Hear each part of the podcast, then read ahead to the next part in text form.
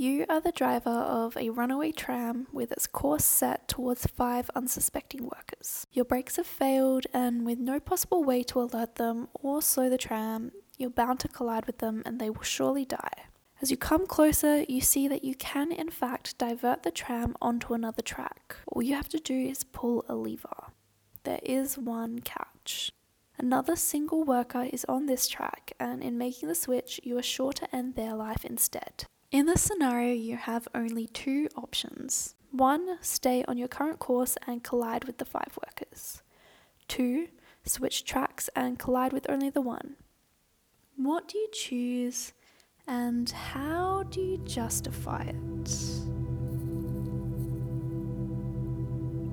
Hello and welcome back to Majorly Useless, a philosophy and literature podcast. I'm your host, Teal Reynolds, and in this episode, we're going to be exploring some of the basics of ethics and moral philosophy, the canvas for which will be the famous ethical dilemma, the trolley problem. Funnily enough, like the tram driver and the trolley problem, my own brakes cut out on me this last week. Though fortunately, I still had a working handbrake and no people were in my path. Anyway, I'm getting off track. Let's get back to moral philosophy.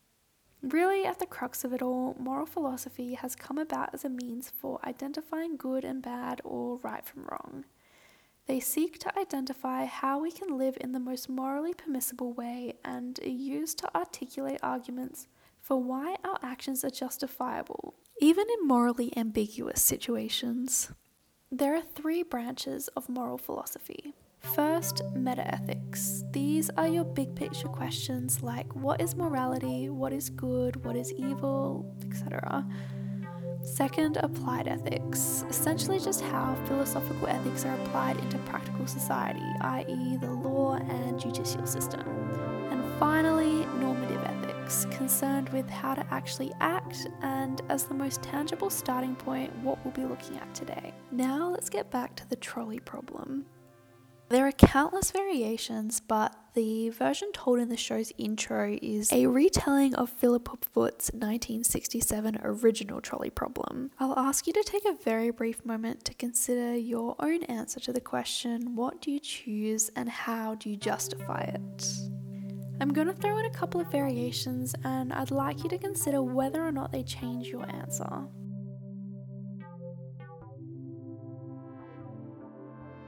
What if instead of being the trolley driver, you're stood on top of a bridge that the tram is about to pass underneath before still colliding with five people?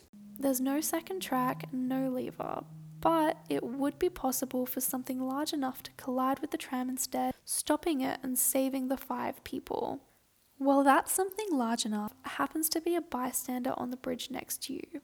Would you choose to push them off into the oncoming tram if it meant saving the five workers? An important note in this scenario, you're too small to stop the tram yourself, so sacrificing yourself in their place is not an option. Okay, let's make things more personal. What if we go back to the first scenario with five people on one track and one on the other? But instead of the lone worker, the one person is someone you know and care for, while the five remain complete strangers. Or alternatively, replace a loved one with an enemy of yours. Does that make your decision easier?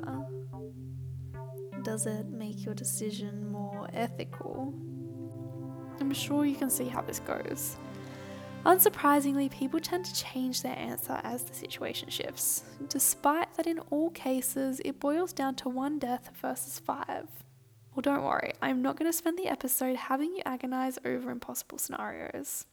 Clearly, there's more to ethics than just a simple black and white blanket answer, thus warranting a number of different ethical theories. Let's take a look at how different ethical frameworks would determine the most morally correct decision.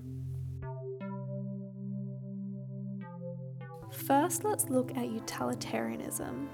First established by Jeremy Bentham and then adopted shortly after by John Stuart Mill in the 18th and 19th centuries, utilitarianism is concerned primarily with overall happiness. It equates things that brings happiness as morally good and those which bring unhappiness as morally bad. The overarching goal being to achieve the maximum amount of happiness for the greatest number of people. Bentham and Mill would argue that the most ethical solution to the trolley problem, with no way of saving everyone, is to sacrifice the lone worker, as it would result in less sadness than the death of five, therefore being the most moral approach. While happiness might not have been the metric that you used to make your decision, most people tend to find themselves aligning with this answer. Well, moving forward, would someone choose to let the five people die, and could that be argued as the most moral approach? Here we meet deontological ethics, first formulated by Immanuel Kant. Tied heavily to a sense of duty, with its name literally coming from the Greek word deon, this framework believes in doing the right thing out of a sense of obligation, not because one does or doesn't want to. So, what is the right thing? Well, deontology focuses on the idea that an act itself is either good or bad, with the impact of said action as inconsequential and of less moral weight. For example, actively causing harm to an individual, in this case pulling the lever, would be morally wrong. If Kant had a career change and was today's trolley driver, his response would have been to do absolutely nothing, and in doing so, the five people would die. Arguably, inaction is an action in itself, but that's an entirely different rabbit hole. Now, for a bit of a shift, we find Henry Sidgwick's egoism.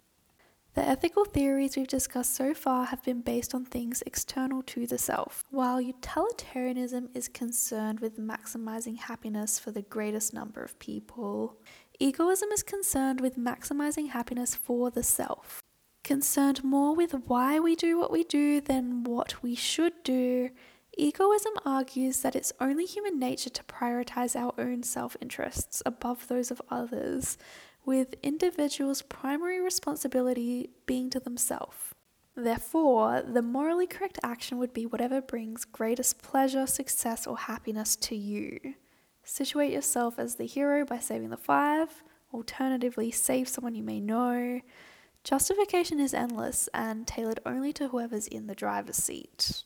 Well, what about a religious angle? Well, that's where divine command theory enters the fold, and with it, much less clarity on what is truly moral. Divine command theory presents morality as acting out the will of God. Where the lines blur is knowing, of course, what God, if you believe in one, actually wants. You could argue that God's will is for the trolley to continue on its path and do nothing, or alternatively, it could be said that God placed you on the tram with the ability and intention to divert it. Now, I just wanted to share something I came across by chance. Comments left on an article titled, Would You Kill One Person to Save Five? Depends if you're a millennial or not. The comments are now closed, but there were three available for reading. The first, I'd shoot the baddie in the face and save the girl, referring to an alternative where the tram is heading towards innocent people and has been set up by some evil doer. You can save them at the cost of the villain's life. The second, millennials aren't used to sacrifice, to delaying gratification, to discomfort, to not having all their needs taken care of, to not being wrapped in cotton wool, poor diddums. So, of course, they can't do the hard things. Who must? She, he who can. A good chance this commenter actually meant Gen Zs, as most millennials are like 30, but as a Gen Z myself, ouch. Anyway, the third comment read In the above scenario, we are not given the option to do nothing. It isn't my fault that the car was barreling down the track in the first place. I don't really have much to discuss on this, I just found the starkly different comments worthy of inclusion and some food for thought. Speaking of food for thought, while thought experiments may feel like they only exist in a vacuum, they often reflect into modern society. The trolley problem has actually been heavily cited in a lot of dialogue around AI and self driving cars, and I'll provide some links in the show notes if you want to read up on that a little bit more. But I digress.